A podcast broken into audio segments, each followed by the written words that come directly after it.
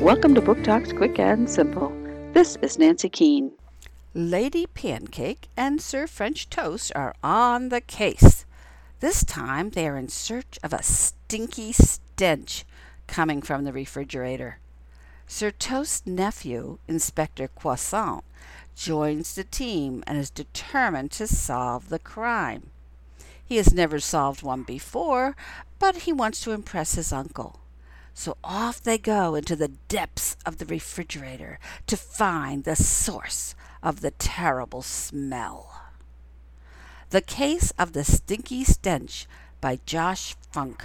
Sterling Children's Books, 2017.